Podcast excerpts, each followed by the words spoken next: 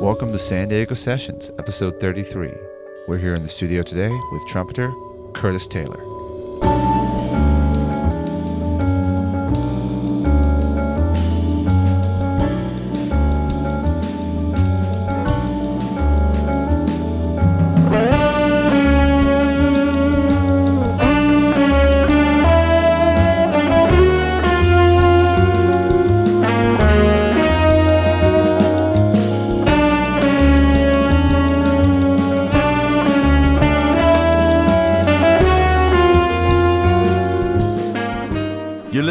San Diego Sessions, San Diego's jazz podcast, featuring local artists, new releases, and more. Here are your hosts, Ian Tordella and Ed Kornhauser.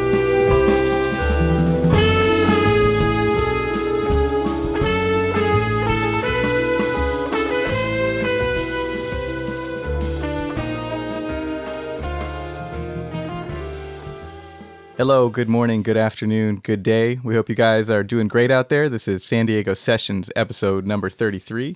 I'm your host, saxophonist Ian Tordella, And I'm your other host, pianist Ed Kornhauser. and today we have a very special guest. You may know him already.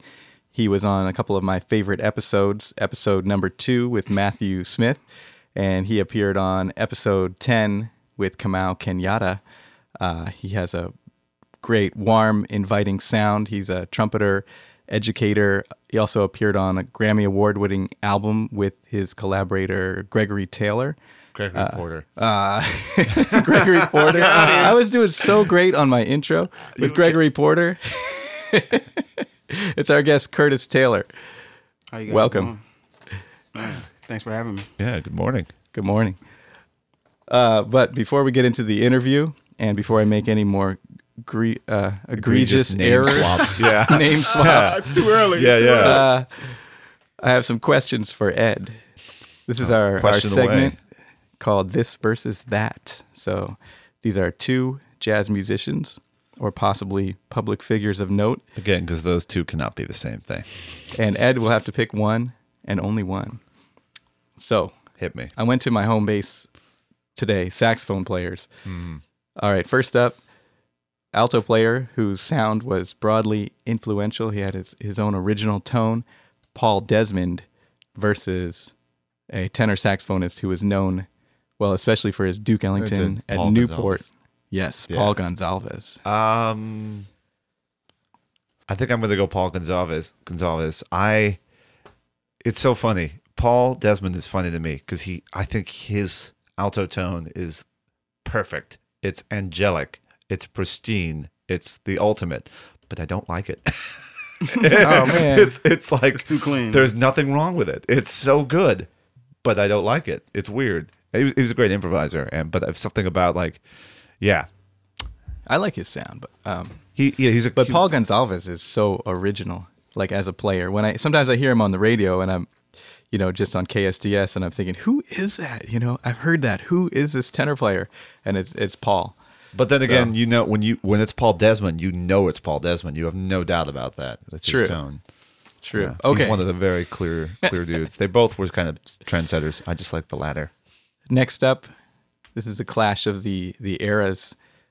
Alto saxophonist Benny Carter versus tenor saxophonist James Carter. Oh, I think our guest would have something to say about that. This is your guys' segment. Well, this is true. this is true. Uh, I, I know, would. I know you played with one of those guys. Is James Carter from Michigan? It was Benny actually. No, yeah, it was Benny. Yeah. Well, he, did, he didn't die that long ago. no, it was. Um, yeah, yeah. I, I actually, yeah, I played with him. Um, he's from Detroit, Oh, okay. and um, yeah, I played with him. It's a funny story actually. How I James, met James, Carter, we're too. talking about here, just to be clear. Yeah. yeah. It's a funny story actually how I met him. Um, I met James at a jam session at Baker's Keyboard Lounge. This had to be like I don't know, 03, 04, 05, something crazy like that. And um, you know, man, just a young, confident kid, man. Like I heard him I heard him play and um, if you any- if you know James, like he's always like fitted in like urban apparel, so he had like Yeah, he has crazy suits too. Yeah, but he, but this time he was like urbaned out, man. Oh, yeah. Like a fitted cap, like you know jersey, like you know like all of the whole like he looked. I promise you, he looked probably like twenty one or like twenty three or something like the time. And so he was killing, obviously.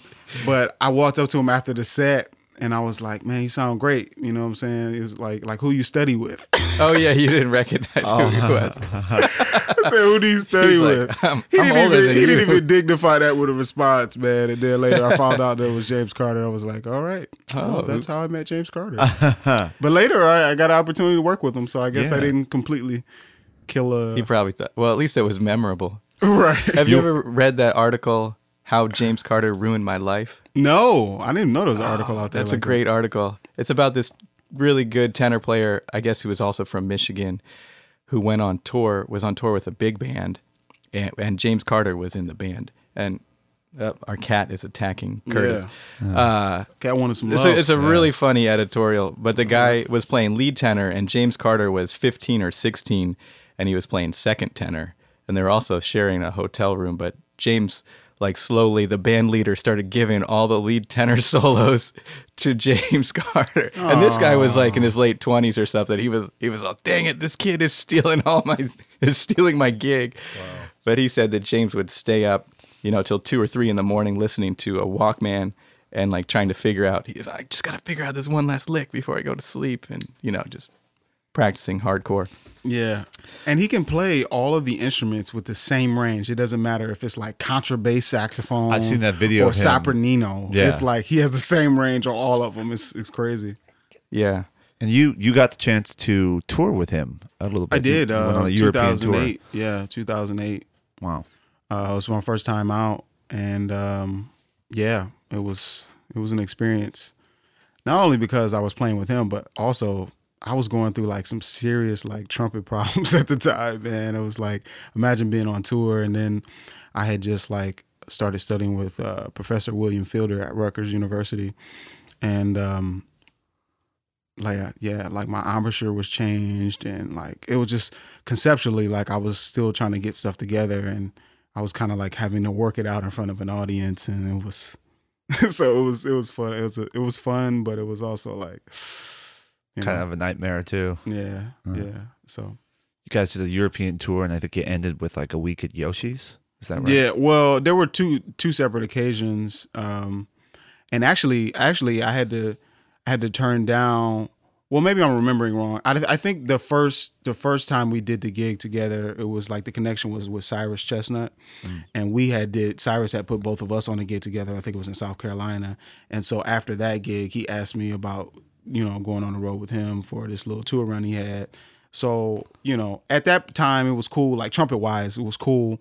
But then after that, I think it was the fall that fall uh, of 08, I started um, with um, you know started doing the embouchure changes and stuff like that. And that was when I think we might have went out and did something at Yoshi's or something. And it was like you know I was going through it then, and then but surprisingly I was still you know getting through it. And they actually the the European audience really loved my playing with the band, and so uh, they asked me to do another month in October. It was like a whole month or a month and a half. Wow. And I had to turn it down because the school wouldn't honor it. They said if you if you leave for that long, then you're gonna have to repeat the semester or the whole school Oh year. man. yeah. So I couldn't do it. Yeah, because I, w- I I didn't want to be one of those cats. I was like, let me just get the school done and then I'll be free to you know tour. But yeah. I don't. Looking back on it, I'm like, uh, I don't know. Could have You missed know? that one semester. Yeah, but I don't know. Maybe I should have did it. But yeah, I don't. Okay, all right. This all has right, been all our right. biggest um, tangent in ter- this early in the podcast. Oh well, sorry. That's No. cool. No, it was a good tangent. Let's go I'm- on some more tangents. Okay, the last one. This is another Detroit centric question. Although I forgot that James Carter was from Michigan. Yep. This is a, a baritone saxophonist who had a broad influence on on baritone saxophone and just the sound of cool jazz. And I love his arranging. He did some of my favorite arrangements that are on on the record "Birth of the Cool." Gerry Mulligan, knew, of course, yeah, figured. versus pianist uh, and one of the great female voices in jazz, who tragically died at just age sixty, Geri Allen Yeah, Mm. from Detroit. man. I'm gonna go with Geri Allen. Yeah, uh, Gerry Mulligan was was all all those things you say about him were cool. He was great, great improviser, and definitely like shaped a whole school of jazz, you know, a whole era of jazz. But Geri Allen's playing was so inspired, and it just it just it it reached me a lot more. And I got to see her once actually perform, so I was really grateful for that. Yeah, definitely going to go Geri Allen. What do you think, Curtis? Uh, yeah, man. I mean, that makes sense. I, I don't, I don't really know a lot of of uh, Gerry Mulligan. We're both of them really. Um, I don't know their work like really intensely, um, but I mean, I've actually, you know, in my jazz appreciation course that I taught, you know, actually we we spent a little bit of time on on Geri Allen, and um, man, she's just an amazing composer and really so underrated, man. It's just like, you know, like she was getting to some pretty serious stuff, Yeah, and um, you know, yeah, and I was it's a shame really that- enjoying her playing, Yeah, we especially in the last ten years or so. yeah, Like, we yeah, really, her compositions are. Yeah, we really So lost hip. we really lost somebody great. And Kamau actually grew up with her and they were like, you know, friends and Yeah, so you know, I'm sure he had some great stories about Geri Allen. we got to have him back on. The stories he did he did relate to us were all kind of fantastic. Donald Byrd, yeah. Yeah, he had, some, he had some fun Donald Byrd stories. Man, he's like an iceberg, man. He has so much he's so many layers, man, underneath the surface, bro. Like it's crazy. Right on. Well, that was this versus that. And Curtis has a new EP out. It's called Hashtagged. And we're going to kick it off with a track. It's called Hashtag Paper Chase. Oh yeah, it's your boy CT. This one for my people on that daily grind, going after that money, that moolah, that dinero, aka paper. This one's called Paper Chase.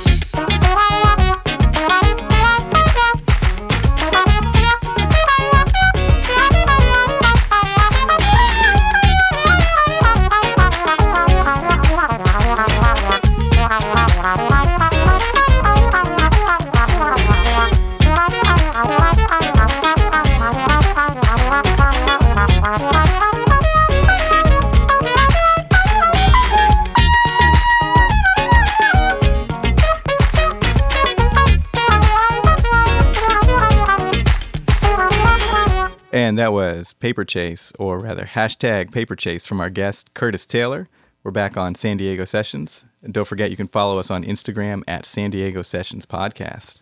Um, but yeah, Curtis, I was digging it. That taking it out with the trumpet solo. Oh yeah. The harmonized Oh, yeah. trumpet soli. yeah, yeah, Yeah. Right before that, yeah. Yeah, yeah oh, right. sure. Yeah, yeah. Yeah, um, definitely some uh, Roy Hargrove RH Factor action. And uh, as as you gave, just to reiterate, although you did give a shout out to him that featured uh, guitarist Paul Castelluzzo. yes, sir. Yeah, it's a bad cat, man. Residing in L.A. now, I believe. Yes, but San Diego's own. He is uh he's he's killing it. I've known him since he was about like seventeen or eighteen, and Oh wow, which wasn't that long ago. I know, man. like, It's nuts, man. They keep getting better, younger and younger, man. Yeah, and as you said, like social media's own because he's kind of he's blowing that up. Mm-hmm. Mm-hmm. So is uh hashtagged, or forgive me, is it hashtag hashtag? How do you say that? Do So it's hashtagged. ED, yeah. hashtagged, right? Mhm. Is the name of the record? Right. Is this your first album as a as a leader? Yeah, well, it's my debut. Um, you know, I'm on a lot of other people's records, obviously, but I wanted to kind of get something out into the marketplace, um, and then something kind of that would be um, really cost efficient, and something that I could kind of you know put together my that would sound good, like you know. So I was like, why not? You know, and then I, I came up with this hashtag concept, and I was like, well, let's do it. You know, let's run with it. Did you record the record it yourself? I did. Yeah, yeah. I produced all the music, all the instruments on there, obviously, except for the guitar.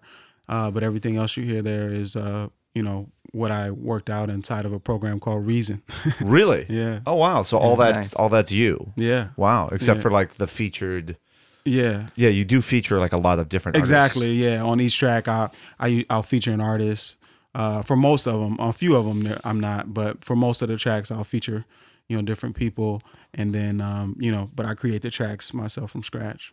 So we were talking about the well, obviously the social media aspect of this, and so many people are networking and and trading tracks, whether it's just on like Jam of the Week or or people Mm-hmm. are saying, "Oh, here's my track, play over this and send it back." Exactly. Um, yeah. how did you come up with the concept for this whole record? really really out of that um i wanted to i was i just saw i call them like service gaps so like I, I saw like i was like hmm i like this hashtag concept and you know like on social media you can create a hashtag and people can follow the hashtag and see all of the media that's associated with that specific hashtag and i was like what if we took that concept and like provided sound like a sonic, you know, hmm. type of thing for these hashtags. So when you type in hashtag love, now you have like this kind of sound that's associated with hashtag love.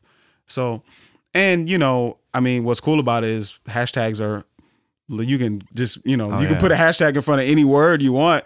So like you can uh, essentially i can keep creating you know volumes and volumes if i want of of of this concept which is cool. And it actually is is turning into a whole different project.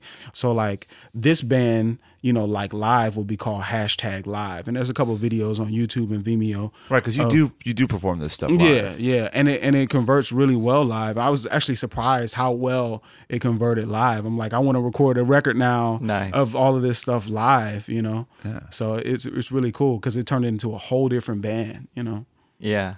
So for the recording, while we are talking about networking, did you did you send tracks back and forth to people like Paul, or did they actually come down? Yeah, and track in the yeah. So I did for most everybody except for um, there's a spoken word artist named Kendrick Dial that's on the album on uh, hashtag Black Lives Matter, which I think we'll listen to later. And uh, he came by my house and recorded.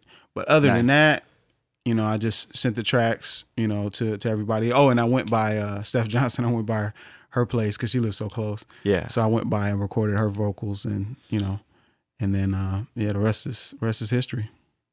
Who uh, who performs with you when you do this live? Uh, it, it varies, but I was able since we're here in San Diego, I was able, and I did the CD release here. I was able to kind of like get most of the the people that were on the album. Yeah. So um, we did the CD release February first here, the CD release party, um, and I had pretty much everybody that you know, uh, was featured on the album, you know, in some type of way, uh, be a part of it. So it was pretty cool. Very cool.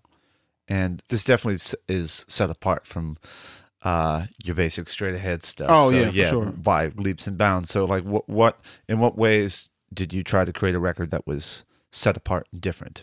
Yeah, I wanted to be accessible because I figure I figure like you know maybe you know I I love the groove side of stuff. I love R and B and neo soul. I really resonated with that music. So first off, you know that's what I'm listening to too. In addition to the straight ahead jazz stuff.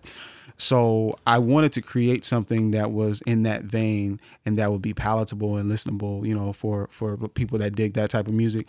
But I think it's also a good like mirroring of the two worlds because obviously with the uh, instrumental component that exists on um, on the record, uh, you know, I'm kind of marrying the two worlds together to create this product. And honestly, I've been doing that live for a while now. You know, taking Yeah. taking songs and um, you know either placing them over like a hip hop beat or whatever. It's just kind of what is current right now. I mean, you got your Robert Glasper, your Right. Terrace Martin, you know, even some of the Herbie stuff. I mean, you know, Kamasi Washington, all these guys. That's what they're doing. You know, that's kind of like what's what's happening. That's where the sound is now. There's, and there's an element of like post production in there Yeah. too, not just what we what we play on the tape is the music, but no, we can shape it. Right. And you can make it what's great about this is like you can do this most of this yourself and you can make it really clean. You can come out with a really good clean sounding product for like minimal amount of money. That was Yeah. that was my main goal. you That know? is a huge thing. It's Home like I don't studio, have a budget really to do this, you know, like I need to get something out. You, So you I'm like- yourself, dare I say, were on the paper chase. yeah, exactly. Well, Home Studios has been revolutionary for bringing costs down. But Oh my god, yeah. I mean, I was talking to a friend in New York about uh, I don't probably shouldn't mention names, but about one of the major like young jazz piano players out there, and I asked him like, "Oh, did the my buddy works for a, the publicist?" And I was like, "Oh, did the label help him with the recording costs or whatever?" He said, "No, uh, this dude he dropped twenty or twenty five grand into the record to get it recorded himself, and then the label just puts it out." So, and that's totally backwards as what it was 15 years ago, you know? That's brutal. Um, yeah, that's a lot of Of money. course, then you don't have to re- reimburse the label for the costs because it, right. it was your own money. But hmm. but it's crazy to think like what jazz player really has twenty grand to put into a record. Right. You know, I'm hoping to put out records for two grand or Right. less, like Right. and hopefully still pay the guys something. Exactly. I'm having, to, I'm having to buy a car now, so that I'm going to put my money into that. yeah, right. You got to Yeah. get to the gig. right. Exactly. But you were saying earlier, bring it back to your your record that I mean, this this doesn't come out of left field because you've been incorporating those neo soul and hip hop influences even into your like I'm using my air quote unquote uh, air quotes even on your straight ahead gigs like when you play at Yeah. Dizzy's you you really like to mix it up Yeah. and bring in those like other when I first came to town, I would um I, I had a residency at Prohibition, and um like we would be playing um like what would I I would use uh flashing lights Kanye West Mm. flashing lights like to open and close every set you know like little stuff like that I would I'll be I would do that all the time you know so this isn't like it's not like really like oh my god he's doing something you know new but Plus, Yeah. I, I've always said this, and this is sort of a crummy analogy. Plus, it's a crummy analogy because I can never quite remember. but you're gonna say it anyway. type. The yeah, what's the blood type that's a universal donor? Is it O? oh right. O? Is it O positive or O negative? I can I never can't uh, remember. I got to write this up. it's down. oh something Yeah. Well, I think that's what jazz is. You know, it goes with everything. You can take it and you can mix it and it goes into it and it makes it cooler and different, unique. It goes, it just jives with just pretty much anything. Hmm. From hip hop to, if you, you could probably fuse it with Argentinian pan flute music and it would be interesting. You know, maybe hmm. not, but, all right but you know, something like it works with everything. Yeah, well, you know, a lot of people come from different backgrounds, different ethnicities, and they bring those cultural influences to, you know, to how they approach jazz music. So Exactly. Yeah. Exactly. It's, Yeah. it's, it's, it's really cool to hear like jazz spoken in so many languages. Oh yeah, oh yeah, hmm. and gospel music for that matter. I mean, if you check out gospel music, man, like the way the harmony moves, it's like classical jazz. It's its own thing. It's got so many. It's pretty, you know. There's elements of a lot of different musics there, like that work synergistically to like make, you know, make that music work. It's pretty pretty cool actually. yeah and it's kind of evolved along that same timeline as as jazz. Although started probably started earlier. But Mm-hmm. Yeah. well, so we I mean, you go got back to like you got that. like blue, like Yeah. yeah. depending on you know what you credit as the first thing, but you know, I mean, it gets deep. You got the field hollers and cries and stuff like that from slavery times, you know, which like I guess turned into blues and, and gospel, and then you know, yeah, and all kind of all that. American music kind of started at Yeah. the same time, like blues, jazz, Yeah. gospel. And then you know that bled, yeah bled off into different kinds of jazz, and then blues became Right. rhythm and blues and rock and Rock, roll. yeah. and, you know, Yep. it all just yeah. Man, we could do a whole other podcast. Yep. Let's do it.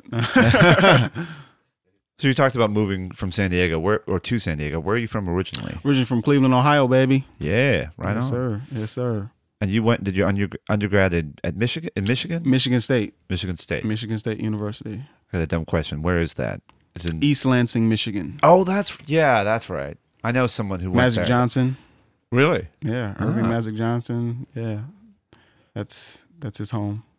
And you you moved from there to New York, right, to go to Rutgers? Yeah, or New well, Jersey? Yeah, rather. New Jersey, right next door. Yep.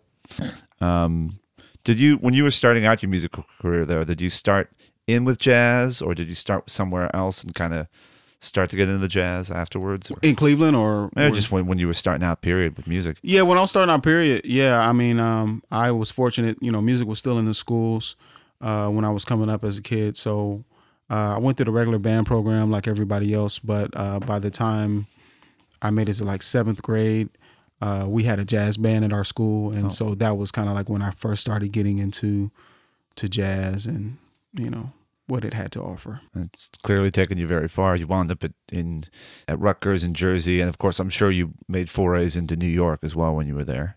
Oh yeah, yeah. I have some fond memories in in uh, in Michigan, and I got a lot of family there. I go back there often.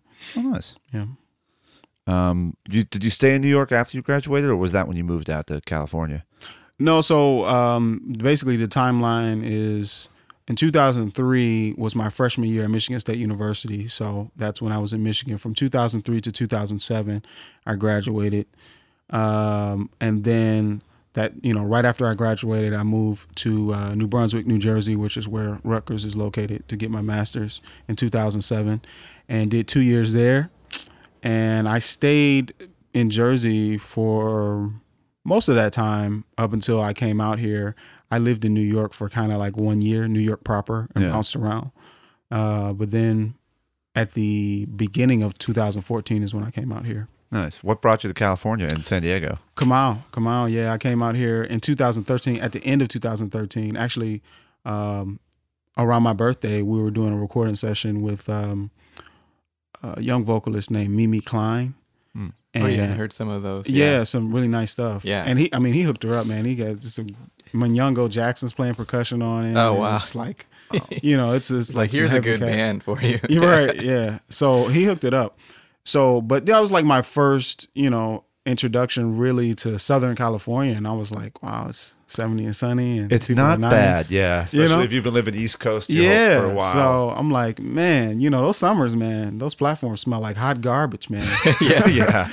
Oh boy, I'm, yeah. Oh. You get down to like the second level underground of the subway. it's and it- oppressive. it's it's like not only the heat is oppressive, but it's just like it stinks, man. It smells really bad.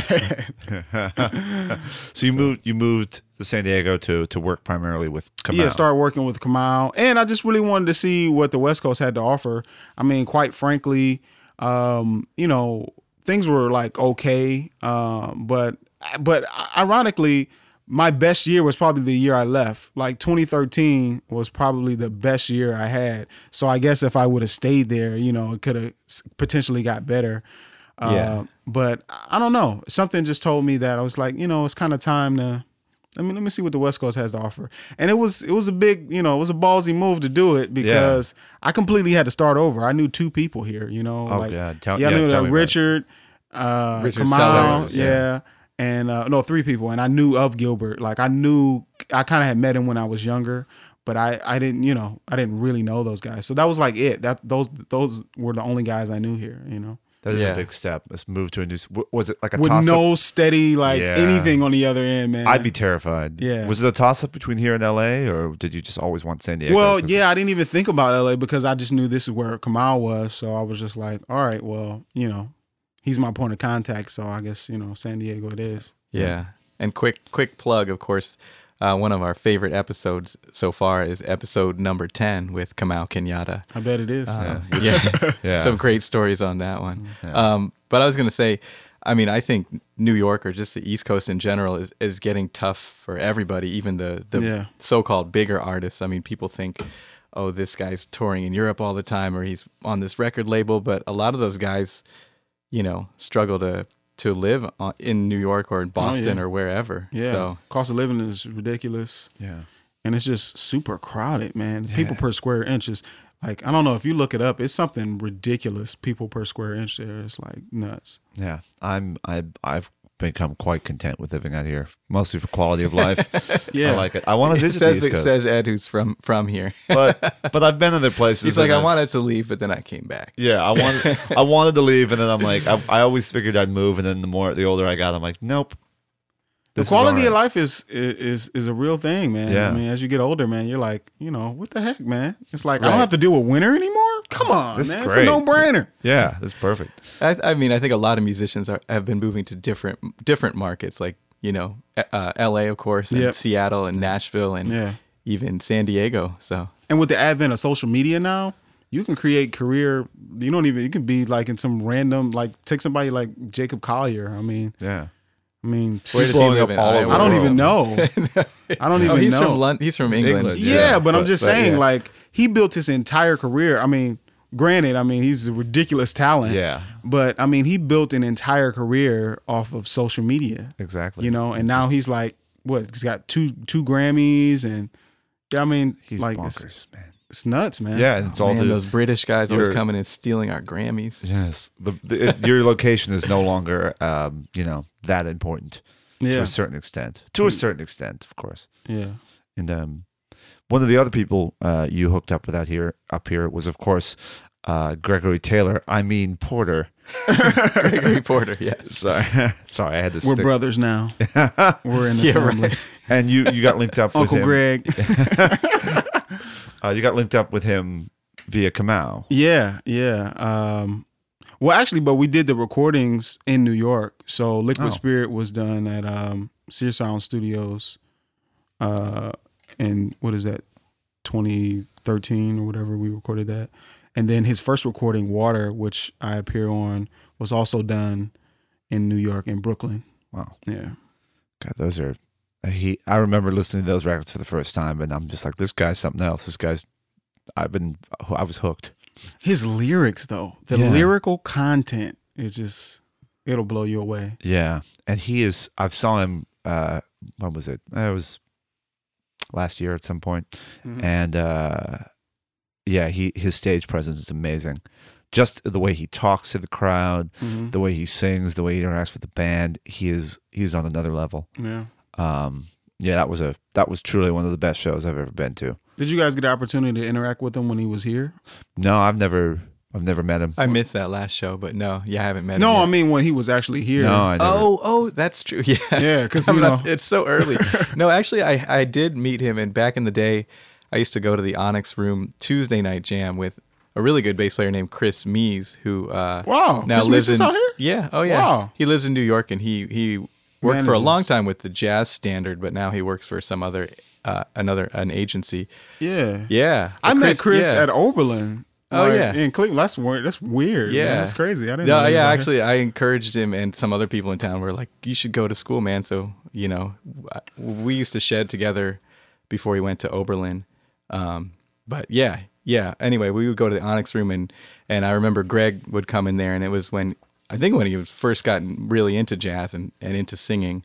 So, but yeah, we used to see him down at the Onyx Room. But he's a big guy. I mean, he used to play football. That's what how his college career started. So Yeah.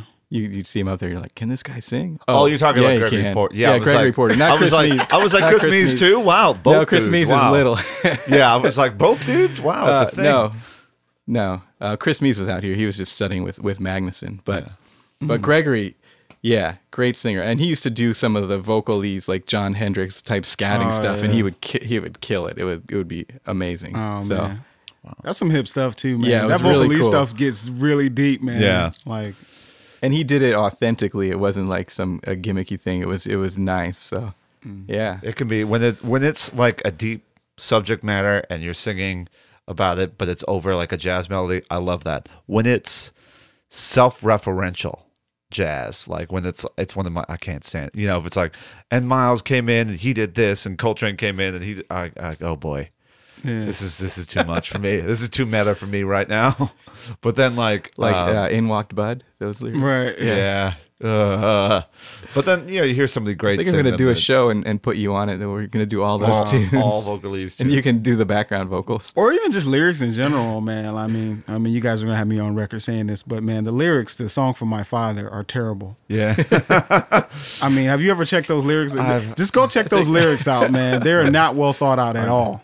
Oh my god, I'm they're so- terrible. I'm so- sorry, whoever No. wrote those lyrics. it's always it's always tricky when you're writing them after the fact. Yeah. Like every now and then they're good. The lyrics to uh, "Reflections" Mm. by Monk. So whoever I don't know who wrote those lyrics, they're great. And it's like, wow, that was a total disconnect. Like somebody just wrote lyrics to this tune after the fact, and they're good. They fit. They fit in really well. But then, yeah, that one's kind of kind of bad. you know those lyrics? You you hear to them? Uh, that, I've, That was my I've heard him. I think I I wrote a out. song for my father in hopes it would give me a thrill. Uh. is the first line.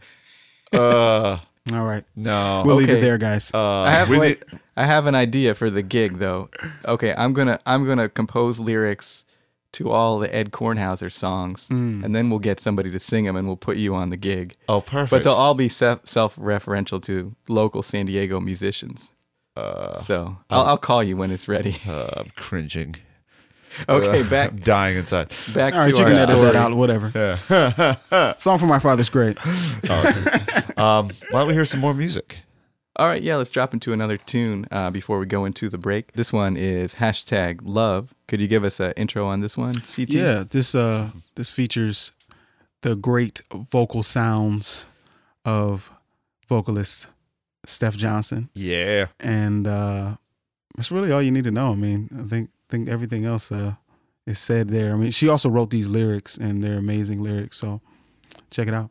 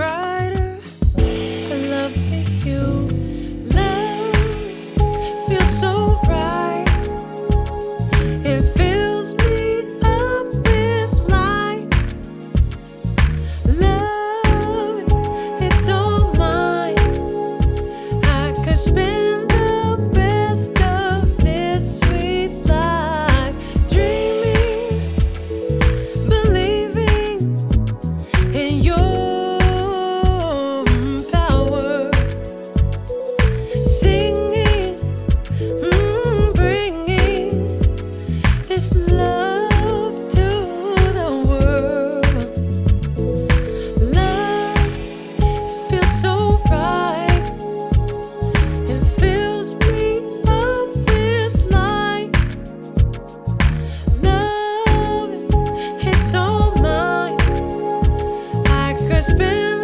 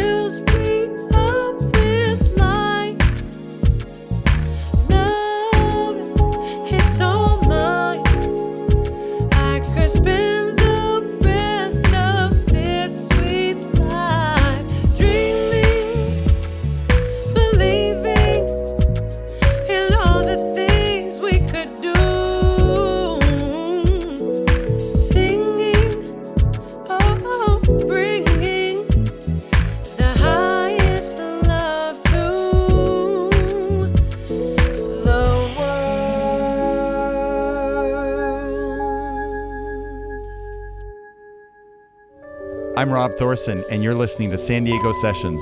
Listen online wherever you get your podcasts.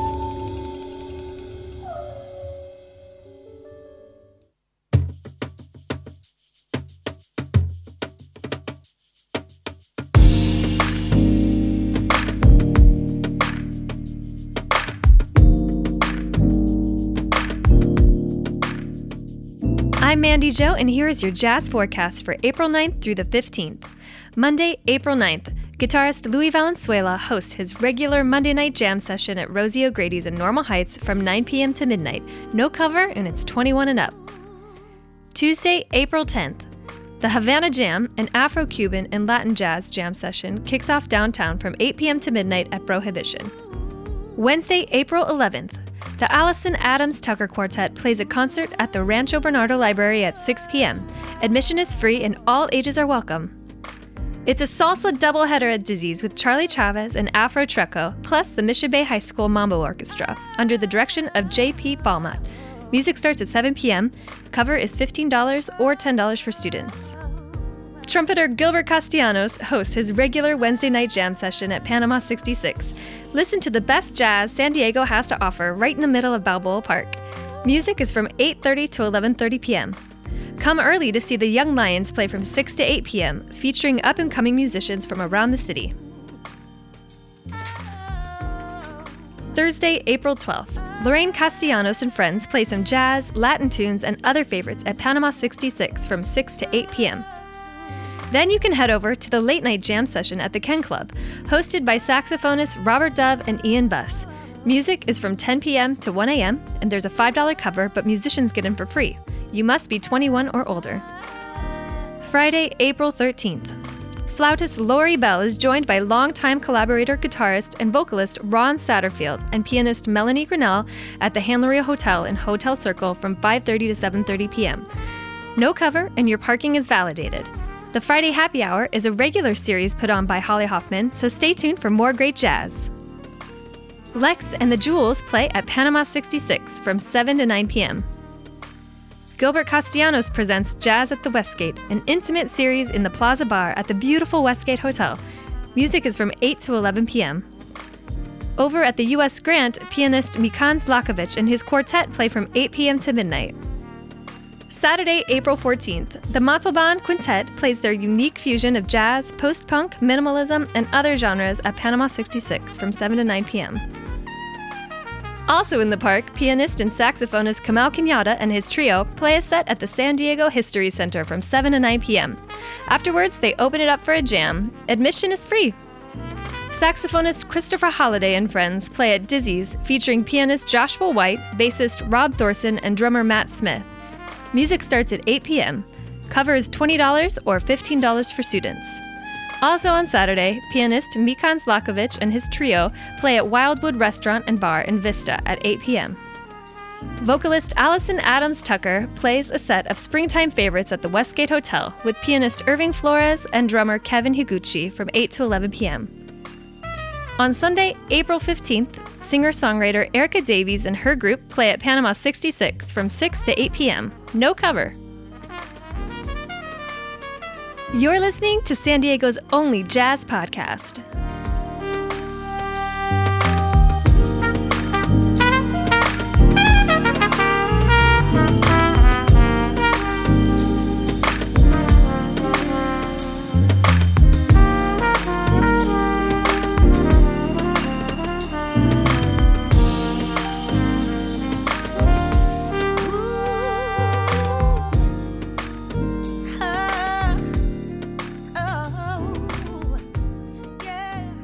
You're listening to San Diego Sessions.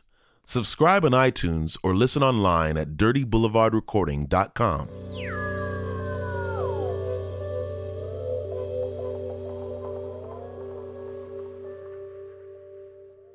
And we're back here on San Diego Sessions. This is episode 33. We're coming to you almost live from Dirty Boulevard Recording Company in a secret location outside of San- downtown San Diego, California. I haven't had my coffee yet, so I'm almost dead, to be honest with you.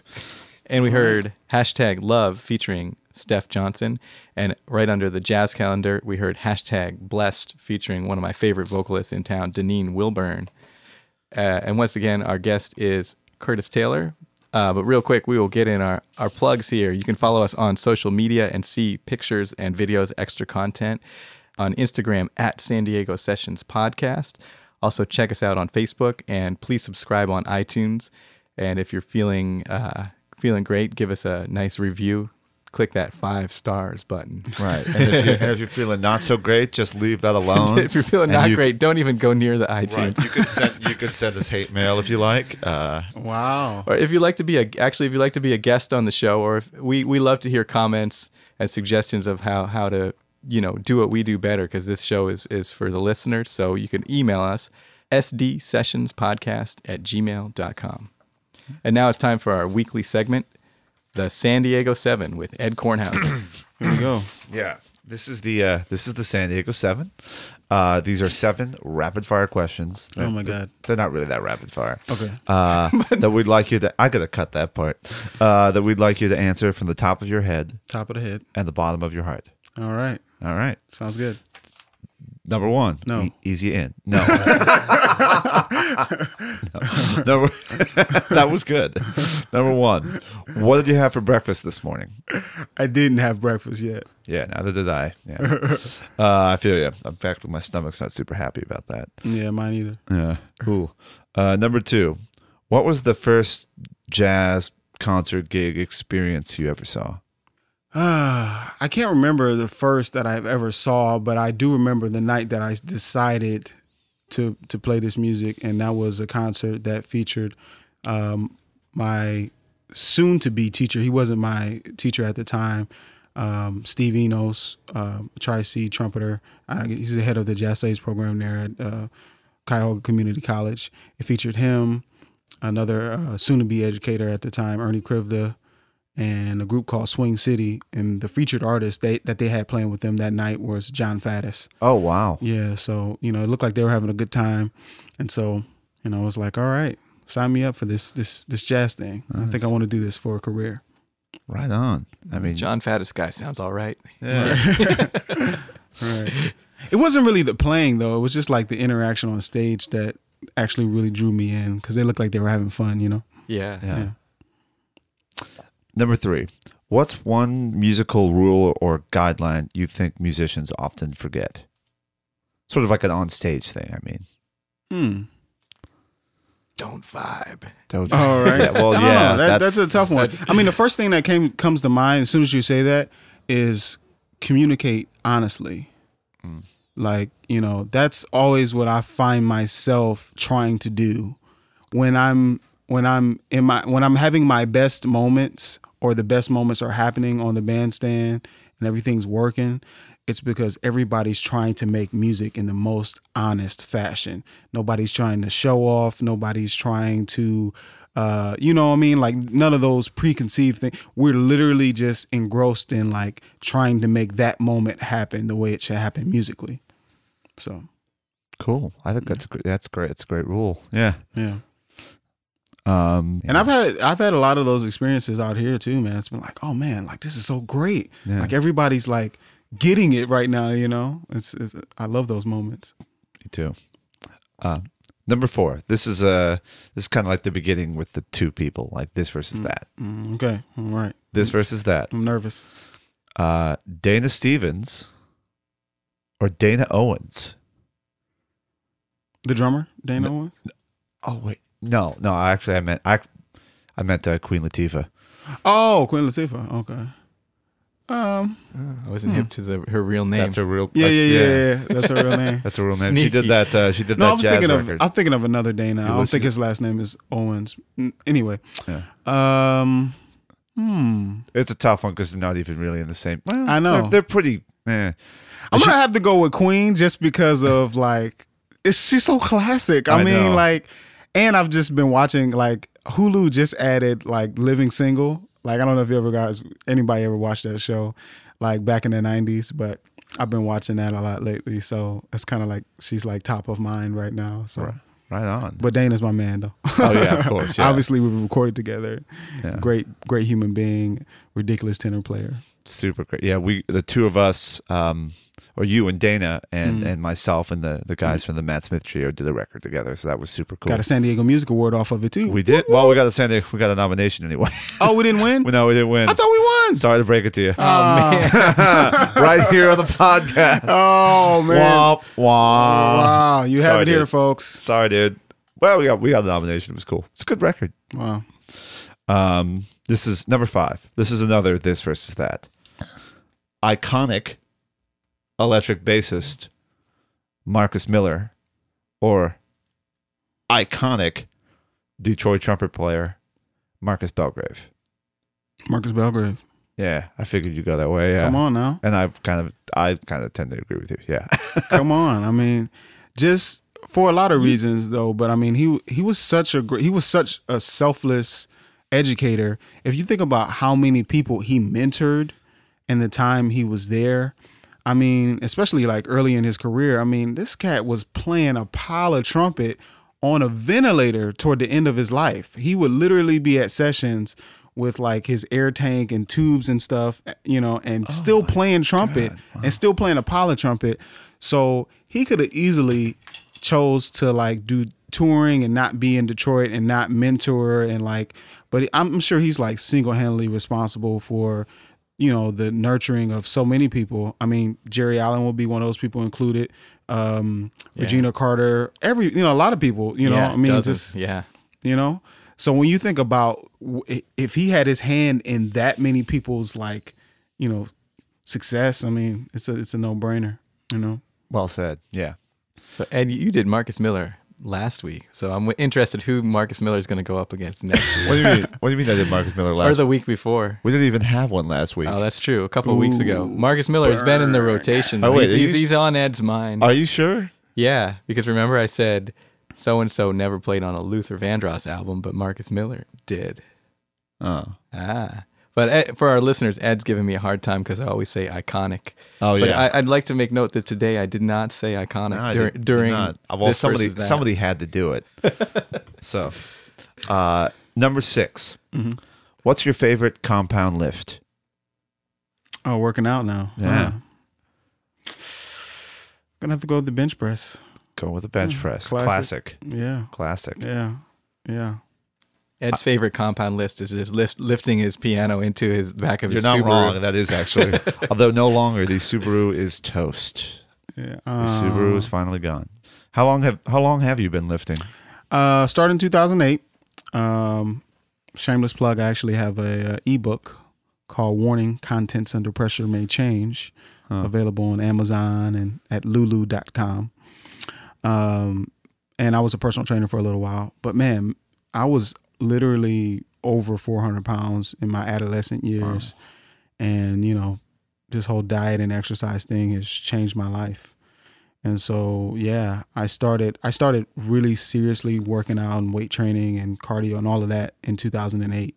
But even before that, when I was in my undergrad, I had started making dietary changes and started becoming more active and lost some weight and stuff like that. Oh, that's great, man. And now, actually, I don't know if you guys are hip to it, but I started a an IG called uh, Fit for Music. It's actually at Be Fit for Music, so it features musicians that are you know invested in a healthy lifestyle, doing something fit. So yeah, yeah, go follow that. That's Nice. cool. Yeah, that's way cool. yeah. Well, plus, and I'm sure you talk about this in your maybe in your book. I can't remember, but if you're if you're re- a guy who's into shedding and really practicing, Mm-hmm. Then it's it's can be a fun transition to do weights because it requires the same kind of focus. Oh, and, for like, sure. Mental. The through line through anything that you're trying to be great at is discipline. Yeah. So once you learn discipline with any one, you know, modality or whatever, you it could, it could be basketball. You're a great basketball player, then you can apply that consistency and that discipline to whatever you want to excel at in life. It's really because of music that I was able to be successful and lose, you know, over 180 pounds, you know, because of I I knew what it took to be disciplined enough to, you know, put the work in daily and you know Yeah. like That's- you know before this podcast I was on the stairmaster you know what I mean like so that's that's how that's how we roll All right, number, Number eight. seven. Number seven. Number seven, and this is now just a just a just a random one. We retired bacon. Number seven, Kanye West it's open ended. It, it, Oh. that question can be whatever you want. Uh, I admire his his just ability to just to you know people. I don't know. I don't even know how to phrase this, but just he he really believes in himself. He, he, he really That- that's true. he yeah. unequivocally is just like like listen i'm here this is what it is i'm the greatest deal with it. And there's something to be said for that. I mean like there's something to be said for when you really believe in what you have to offer so strongly that you know you just don't care. Like you just like look you know i know what i'm doing is great. So i mean i'm loving it. I'm lo- i, I love it. So that's that's what i take away from him man. Just complete confidence complete belief and completely sold on what he has to offer the world All right, and that was the San Diego Seven with Ed Kornhauser and our guest Curtis Taylor. So, Curtis, you've got a, a bunch of dates coming up. i do Yeah, you're doing a interview uh, for CSU Dominguez Hills, and what's what's that on? So it's called uh, the show's called Jazz in the Modern Era, and it's a um, a cable access program that is featured on uh, LA la36.org and um, also on some local local you know uh, stations in the area in Dominguez Hills area. And uh, the program is great. It takes place on campus of CSU Dominguez Hills, and features uh, he features different artists every week uh, in studio, and he also ties that into like some theme of uh, the jazz greats or legends or whatever. Wow. Um, you know, like last time I was on, his theme was brass cats, and so he was featuring like the music of Miles Davis, and Chet Baker, and and other guys. You know, other great trumpet players and trombonists. Nice. So that and comes then he'll out, have uh, me play in the studio. You know, sorry. with a band. wicked. so Nice. yeah. So that comes out April 17th, and you can actually hear that on la36.org on the internet. And then right after that, Also you're, at, you're at one of my favorite clubs in LA. Uh, I lived in Hermosa Beach briefly, but you'll be at the light, the legendary Lighthouse Cafe. with Charles Owens. Yeah, Charlie Oh, O. okay. Yeah, Nice. yeah, it's cool, man. Um, you know, if anybody knows anything about the lighthouse, I mean, it's historic. I mean, everybody's played there, so that energy Yeah. still exists there in that room, and and I'm grateful every time I get to you know share the bandstand in that place with somebody. And actually, the same woman still books Yeah, it. Who Gloria- booked Cannonball? Who booked Wow. everyone? Gloria Cadena. Yeah, Gloria. Wow. I was there just for uh she's so nice. I was there watching Doug Webb and a couple other people. Doug Webb, the tenor player, and she came up to me and my friend was like, "What do you play? Are you a sax player?" What you know, she and she was almost asking me to get in touch with her, but she had no idea who I was, but she was such a cool lady. I mean, I was just like some guy watching the gig. Hmm. But I mean, first of all that she was at the gig. Because a mm-hmm. lot of club owners aren't out there. But Yeah, but then it dawned on me, I was like, wow, she's the one who who booked all those shows. So Elvin Jones, Cannonball Adderley, so Coltrane played there too. At the Lighthouse. I think so. Yeah. Pro- I think everybody did who hit the West Coast. So yeah. I mean, and I, for me, you know, being a trumpet player, I mean, come on, Lee Morgan live at the Yeah. lighthouse. I Yeah. Oh, yeah. come on, you know. with Bennie Maupin, Yeah. Harold Mabern, yeah, Yeah. I love that record. Yeah. That's, I, I almost have memorized all the banter he says with the crowd. I know, right? When he's announcing the band at the very end. Keep he- in mind, Yeah. this is a live recording. Yeah, I'm uh I went up the only time I've been was to see a uh, Uh, you know saxophone player Med Flory he led that group Super Sax.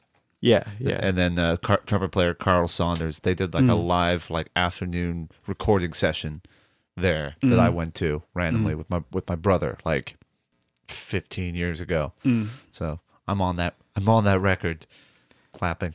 So and so I just wanted to you're say a that special so- guest. I'm a special guest Man, there's some random record, a Charlie Parker record, where literally, like, you play the whole tune, and on the last chord, like a trumpet player, there's no trumpet on the whole tune, but on the last chord, like the trumpet player plays a note. Like it's like it's almost like they needed that note for a voicing or something. they got they, hey you played trumpet in middle school come here You know, right. it's like it was hilarious, man. You're like, where did this trumpet come from? this is totally random, but uh, on the Miles Davis, I can't remember if it's the My Funny Valentine album or the Four and More because that's the same concert, but like that al- that double album, there's one really loud from the audience after Miles does something cool.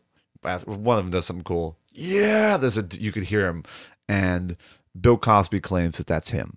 he uh-huh. said that many times. I That, that, it. that that's him going. Yeah. Even the commentary that Miles has on some of those outtakes, I gotta pee. I gotta piss. Black Oh, horse red. I gotta pee. All right. So- Sorry. And uh, to get back on the gigs. oh yeah, so uh, Curtis, you're actually you're going to be performing with this the group from this record, or you're it's called hashtag Live, right? Or is that right? Yeah, Mm-hmm. Yeah, yeah, that's the name hashtag of Live. That's on- the name of on this. May It's 4th. converting the hashtagged album into the experience live. So that's the that's the band hashtag live. And you're doing that May 4th at 8 p.m. at Mediterranean Jazz and Supper Club, right here in and that's opening for Mike Phillips, the great saxophonist. Uh, if if you're familiar with like the R and the pop world, uh, he's done work with um, Prince and Jill Scott. Oh, wow. and a number of other people, and obviously under his own name. And he was like the first instrumentalist to get a a contract with Nike or something like that. It's crazy. Huh. Yeah, Wow. yeah. And that's uh it's May 4th at 8 p.m. And you're also uh, a few days after that on May 18th, 19th, and 20th performing with Kamau Kenyatta and the great saxophonist Charles McPherson. Yeah, it's gonna be great. Yeah, with uh, as a collaboration between jazz and the San Diego Ballet. Mm-hmm. Kamau, I believe, talked about that when he was on the podcast. Yeah, and he's gonna be premiering some new music there, so I can't wait to see how hard that's gonna be to play. did uh, did Kamau write all the music for it? Yeah, well, I don't know if all the music we're gonna be playing is is original that he written, he's he's wrote, but I know he was specifically commissioned to write, you know, some something original for it. So. Who else rounds out the ensemble? Uh, probably the usual suspects. Um, Richard on drums, Richard Sellers, Mackenzie Leighton on bass, myself, Charles, and him. I, That- w- I would guess, yeah. That sounds like a great thing. Have you ever done any collaboration with a with dancing or ballet before? Or? Uh, actually, they have this series at the White Box. Um, Oh yeah, I did one of those. I did one of those too. yeah, Yeah, yeah, So, um, but I've I've even done it in the past. Um, you know, I can't remember exactly when, but yeah, I've done it you on you know a few different occasions. And uh, Yeah, and finally for the end of May, you're going to be at the Merc, which is a great room in Temecula, on May 24th. Uh, of course, you can find out more uh, on the internet, curtistaylor.net, and follow Curtis on Instagram. His Instagram is at Curtis D Taylor. So, but yeah, once again, Curtis, thank you so much for being on the show. Thank man. you guys, man. thank Thank, you you. guys for having me. It's awesome to hear the tunes, and we're looking forward to all the new music that's going to be coming our way via CT. So next time you have something coming out, you're welcome back on the show anytime. yeah, All seriously. and you'll be 40 when when that happens. So And I'll be 40.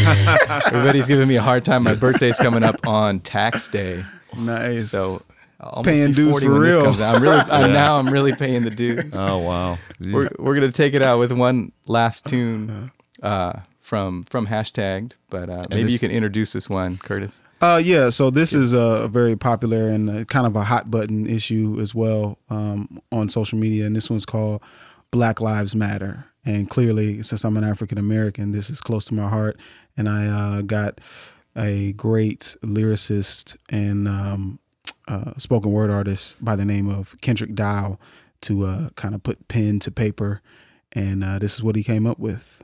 And Black where's, Lives where's Kendrick from? Uh, he's originally from Houston, Texas, I believe. Oh. He he lives here in Oh, San okay. Diego, but I've seen him. I've, Yeah. I've seen him. he's the leader of Lyrical Groove. groove. Yeah, I've seen him also just freestyle, and he's he's amazing to watch and amazing to hear. Yeah, He's such yeah. a like nice, kind, like soul too. Like oh yeah, he's he's a great cat. He's a great great guy to be around, and you know, and this has some very uh, you know you'll hear in the lyrics. It's some very uh, I I I just like what he does with with words and the pictures that he paints. You know. Well, let's hear it. This is hashtag Black Lives Matter.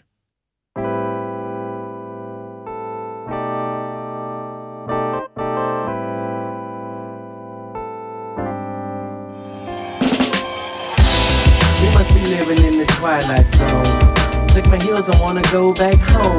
Was only working for a good life. So how I end up in the twilight? We must be living in the twilight zone. Click my heels I wanna go back home. Was only working for a good life.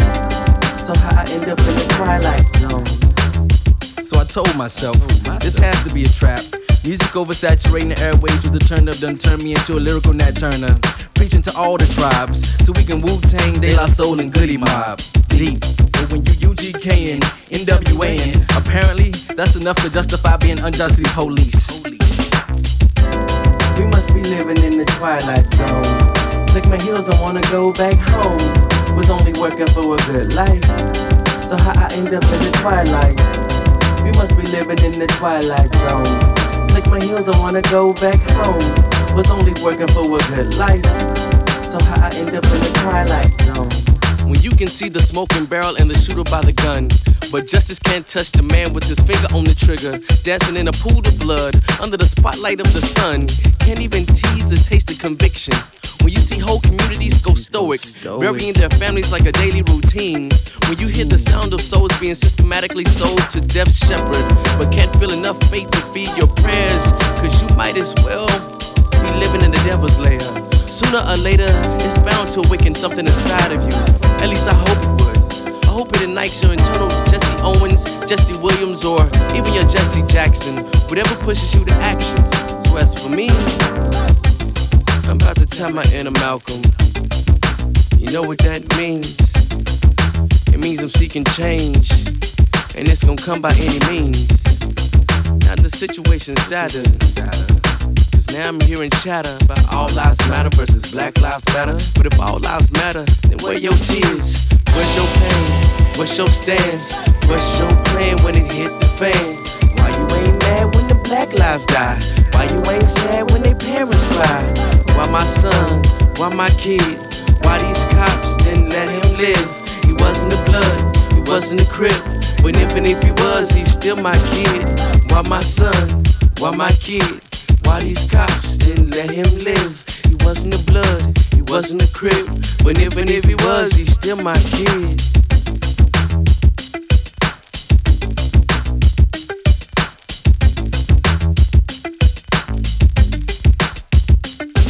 He's still my kid. You've been listening to the San Diego Sessions podcast brought to you by Dirty Boulevard Recording Company.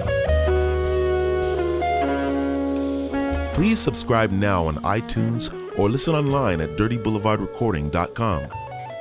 Theme music composed by Ed Kornhauser. Performed by Ed with Grant Fisher guitar, Harley Magsino bass, Ian Tordella saxophone, and Charles Weller on drums. If you'd like to be a guest on San Diego Sessions, please contact us. All musical selections are used by permission of the artist. San Diego Sessions is engineered and produced by Ian Tordella at Dirty Boulevard Recording Company.